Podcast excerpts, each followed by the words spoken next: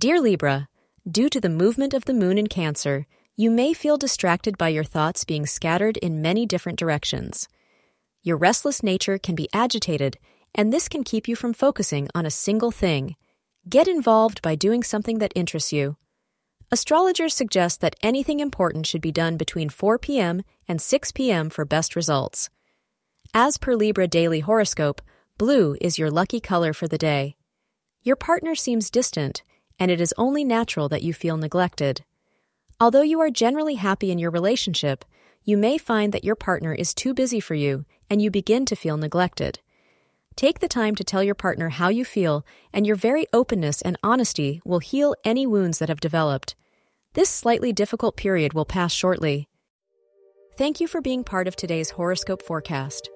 Your feedback is important for us to improve and provide better insights. If you found our show helpful, please consider rate it.